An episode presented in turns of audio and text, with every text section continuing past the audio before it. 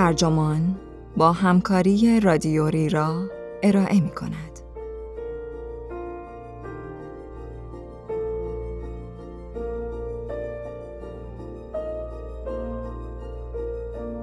آیا ادعاهای روانشناسی مثبتگرا واقعا علمی است؟ این عنوان یادداشتی است به قلم جوزف اسمیت که در نوامبر 2019 در وکس منتشر شده و وبسایت ترجمان آن را در آذر 1398 با ترجمه علیرضا شفیعی نسب منتشر کرده است. من مهدی سفری هستم.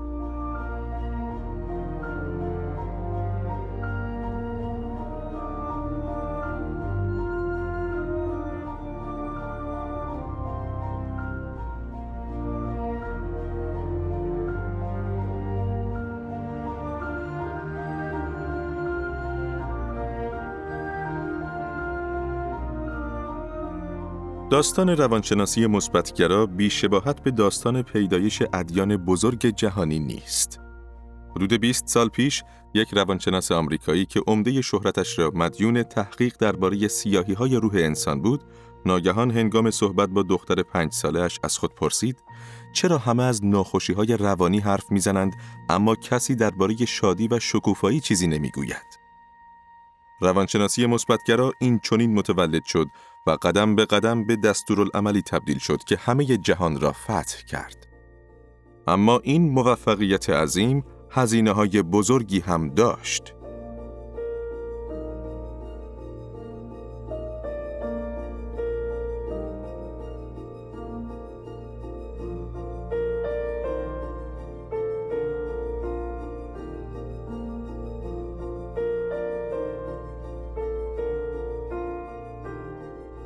داستان روانشناسی مثبتگرا آنطور که بنیانگذارش تعریف می کند از سال 1997 و در باغچه گلهای روز او آغاز شد.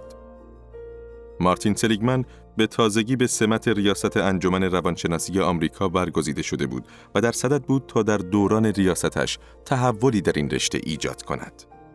روزی با دخترش در باغچهشان مشغول کندن علفهای هرز بود که چیزی را دید که باعث شد تعجب کند و توی ذوقش بخورد. دخترش نیکی که در آن زمان پنج ساله بود گلها را می‌کند و به هوا پرت می‌کرد و میخندید. سریگمن سر نیکی فریاد زد تا دست از این کار بردارد. نیکی پروفسور را کنار کشید و به یادش آورد که از سه تا پنج سالگی بچه بد بوده اما در تولد پنج سالگیش آگاهانه تصمیم گرفته که بس کند. اگر او توانسته با عملی آگاهانه خودش را تغییر دهد، بابا نمی‌تواند دست از این بداخلاقی هایش بردارد؟ چراغی در ذهن سلیگمن روشن شد. اگر به جای اینکه به آدمها سرکوفت بزنیم تا کمبودهایشان را اصلاح کنند، تشویقشان کنیم که نقاط قوت شخصیتشان را پرورش دهند، همان کاری که نیکی در آن سن کم کرده بود، آنگاه چه خواهد شد؟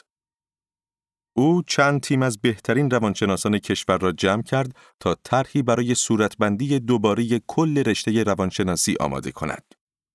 سلیگمن می‌خواست روانشناسی را از اینکه صرفاً دغدغه درمان بیماری های روانی را داشته باشد رها کند و آن را به سوی شکوفایی انسان هدایت کند.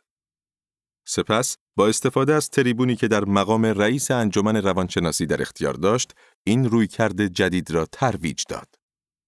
روانشناسی مثبتگرا با سخنرانی معارفه سلیگمن در سال 1998 پا به عرصه وجود نهاد. سلیگمن به حضار گفت روانشناسی راه خود را گم کرده و بیش از حد از اصالت خود یعنی ایجاد رضایت و سازندگی بیشتر در زندگی مردم دور شده و عمدتا به سمت حوزه درمان بیماری های روانی کشیده شده که البته مهم است اما همه چیز نیست. تجربه خود سلیگمن این کمبود را به خوبی نشان می‌داد.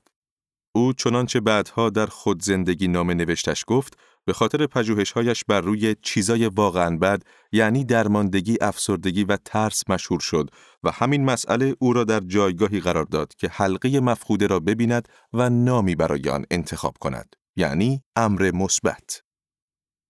رئیس انجمن روانشناسی همکارانش را فراخواند تا با همراهی یکدیگر تغییراتی اساسی در حوزه روانشناسی ایجاد کنند و علمی را پدید آورند که بهترین کیفیات انسان را بررسی کرده و پرورش می دهد. علم نقاط قوت، علم فضایل اخلاقی، علم شادی. آنچه سلیگمن روانشناسی مثبتگرا نامید که این تعبیر را آبراهام مازلو روانشناس اومانیست در سال 1954 ابدا کرده بود، نوید نوعی دگرگونی شخصی از طریق قدرت رهایی بخش مناسک عبادی می‌داد. چیزهایی مثل شکر نعمت، قدردانی، بخشندگی و مدیتیشن. سلیگمن روانشناسی مثبتگرا را مشخصاً با این هدف طراحی کرد که شش فضیلت اصلی را ایجاد و تقویت کند. دانایی، شجاعت، عدل، انسانیت، اعتدال و تعالی. امروزه سلیگمن برجسته ترین مروج علم بهزیستی است. او در دهه 1970 و 1980 با کشف پدیده درماندگی آموخته شده در دنیای دانشگاهی نامی برای خود دست و پا کرد. بر اساس این مفهوم، افراد شرطی می شوند که باور کنند رویدادهای منفی گریز ناپذیرند، حتی آن رویدادهایی که در چارچوب کنترلشان هستند. در سال 1991 سلیگمن با کتاب خوشبینی آموخته شده درباره مبارزه با این دست فرایندها توجه عموم را به خود جلب کرد. وی ادعا کرد این کتاب اولین کتاب خودیاری مبتنی بر شواهد در جهان است. اما سلیگمن زمانی به یک نام کاملا شناخته شده تبدیل شد که کتاب شادمانی درونی در سال 2002 و پس از آن شکوفایی در سال 2011 را منتشر کرد و بدین ترتیب به سوی روانشناسی شادی تغییر جهت داد.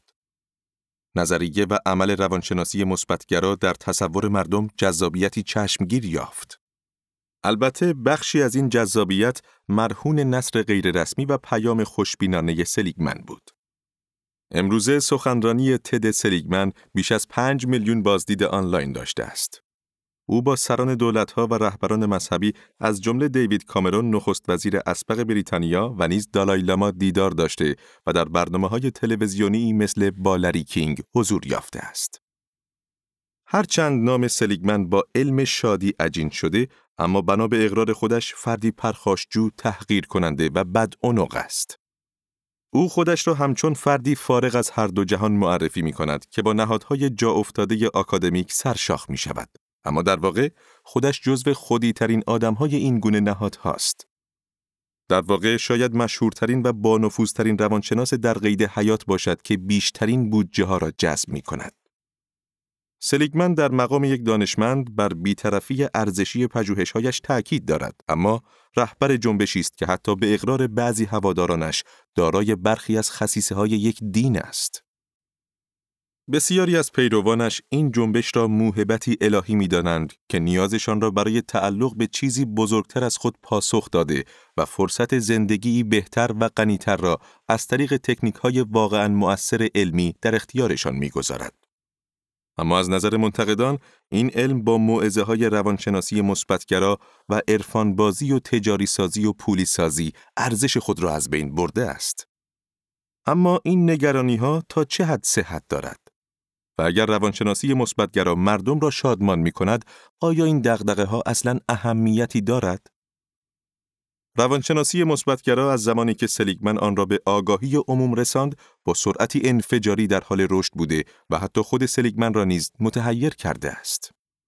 این حوزه صدها میلیون دلار کمک هزینه پژوهشی جذب کرده و کنگره جهانی آن در سال 2019 میزبان 1600 نماینده از 70 کشور بود.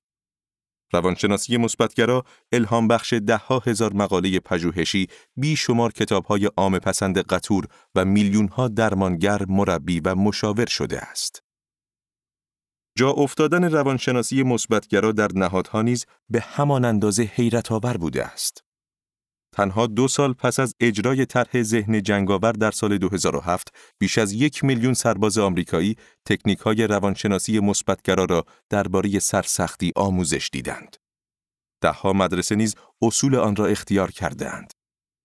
در سال 2018 دانشگاه ییل اعلام کرد رقم شگفتآور یک چهارم از کل دانشجویان کارشناسیش در دوره روانشناسی مثبتگرا درباره شادی ثبت نام کردهاند.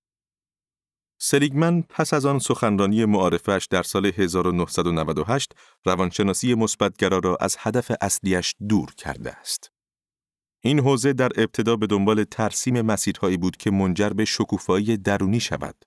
اما با کتاب شکوفایی سلیگمن تغییر مسیر داد.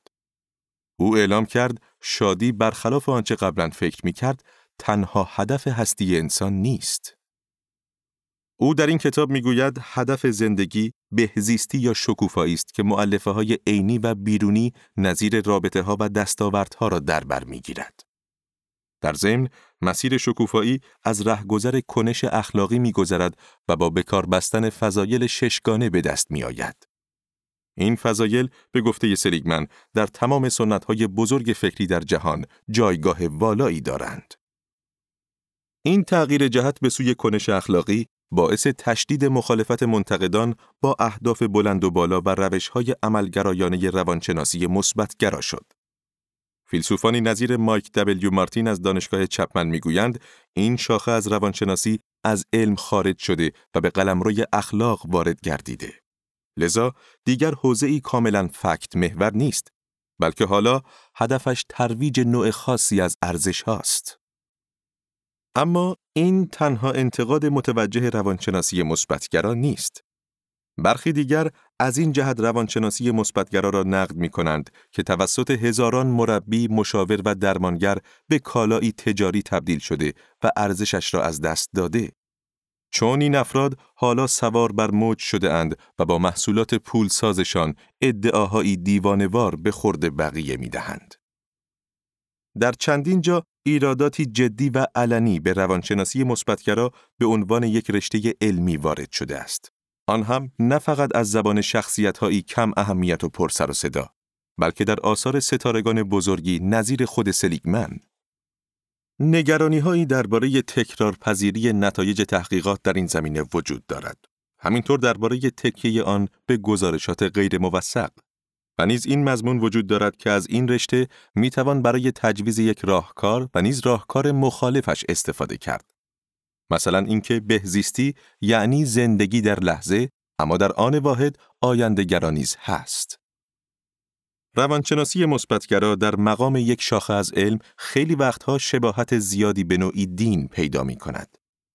این دامها را در نظر بگیرید. این جنبش یک رهبر کاریزماتیک و نیز فوج فوج پیروان از خود بی خود دارد.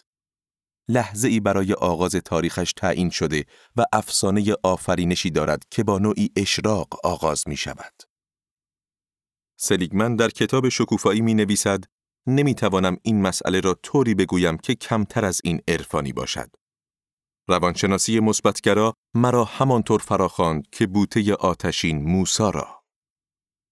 سلیگمن دستاوردهای مادی را نیز در میان معلفه های شادی گنجانده و این نیز بعضی را به تعجب و مخالفت واداشته است. بنا به نظریه او کسانی را که به حدی از استادی و موفقیت در دنیا نرسیده اند نمی‌توان شکوفا دانست. او حتی در جایی یک فارغ و تحصیل 32 سالی ریاضیات از دانشگاه هاروارد را که به زبان روسی و ژاپنی مسلط و دارای یک صندوق سرمایه گذاری تأمینی بود، پستری بچگانه درباره روانشناسی مثبتگرا خواند. اما این کار می تواند بهزیستی را انحصاری و غیر قابل دسترسی جلوه دهد. چون چون این دستاوردهایی برای همه یا حتی برای افراد زیادی میسر نیست.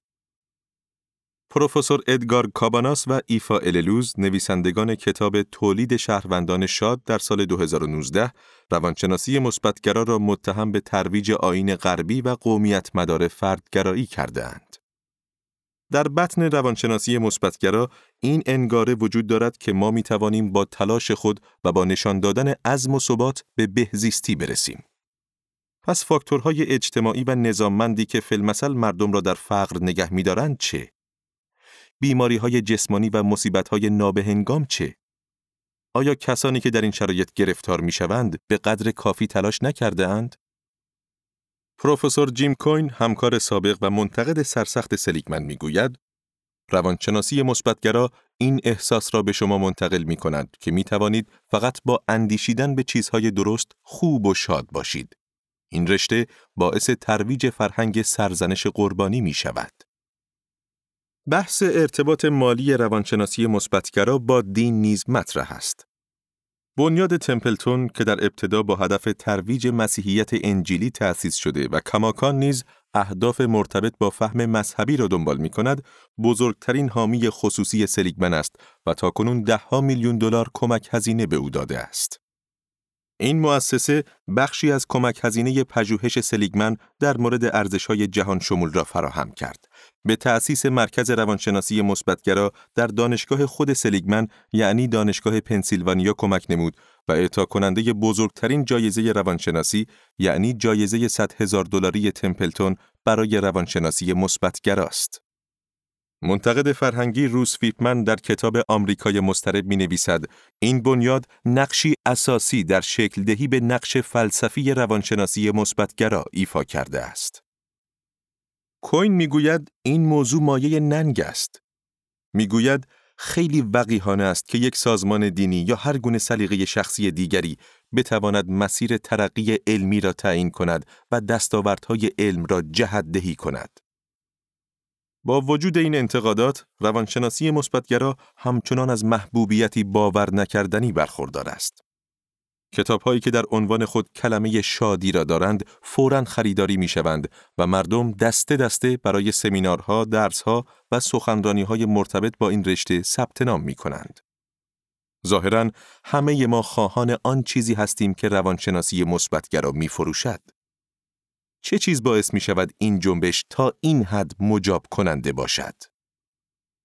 سونیا لیوبومیرسکی استاد روانشناسی دانشگاه کالیفرنیا و یکی از ستارگان اولیه این جنبش به من می گفت روانشناسی مثبتگرا در دوران صلح و وفور زاده شد. امروزه خیلی افراد آنقدری در رفاه هستند تا در مورد بهزیستی خود بیاندیشند و روی آن کار کنند. وقتی افراد درگیر برآورده کردن نیازهای اولیه خود باشند، وقت یا منابع یا انرژی یا انگیزه این را ندارند که ببینند اصلا آیا شاد هستند یا نه. اما بحران مالی 2008 ظاهرا این فرضیه را به چالش می کشد. در آن سال رفاه اندیشیدن ناگهان برای مردم زیادی از بین رفت. اما تحلیل دانشمندان علوم اجتماعی نشان می دهد که تعداد مقالات آکادمیک مرتبط با روانشناسی و شادی همچنان رو به رشد بود. این امر شکاکانی نظیر کوین، کاباناس و اللوز را به این باور سوق داده که امروز محبوبیت روانشناسی مثبتگرا بیش از آن که مربوط به تقاضا باشد با عرضه مرتبط است. چنان پول کلانی در این جنبش هست که عامل پیشران آن انرژی و ذوق کارآفرینان، مربیان، مشاوران، نویسندگان و دانشگاهی هایی شده که از آن امرار معاش می کنند. اما این نیز ممکن است که رابطه تنگاتنگ روانشناسی مثبتگرا با دین به محبوبیت آن کمک کرده باشد. بنا به گزارش اخیر وکس، سکولاریسم در آمریکا رو به رشد است، اما تمایل به اعتقاد به خدا ریشه های عمیقی در روان انسان دارد. روانشناسانی نظیر بروس هود می‌گویند ما برای دین سیم کشی شده ایم. سمت و سوی معنوی روانشناسی مثبتگرا باعث می شود تا این رشته به ظرفی بی عیب و نقص برای تمایلات متزلزل شده مذهبیمان تبدیل گردد. منتقدانی نظیر کوین ادعا دارند که این امر عمدی است. لحن مبلغانه فراخوانده شدن همچون موسا اینها همه بخشی از آینده است که سلیگمن برای روانشناسی مثبتگرا در نظر دارد. کوین به من گفت سلیگمن چپ و راست ادعای رخدادهای عرفانی را می کند که بسیاری از ما آن را صرفاً ترفندهای تبلیغاتی می دانیم. اما اگر روانشناسی مثبتگرا به بهتر شدن زندگی مردم کمک کند، آیا ترفندهای تبلیغاتی اهمیتی دارد؟ باز هم شکاکان این سوال را مطرح می کنند که آیا فواید روانشناسی مثبتگرا واقعا آنطور که ادعا می شود زیادند؟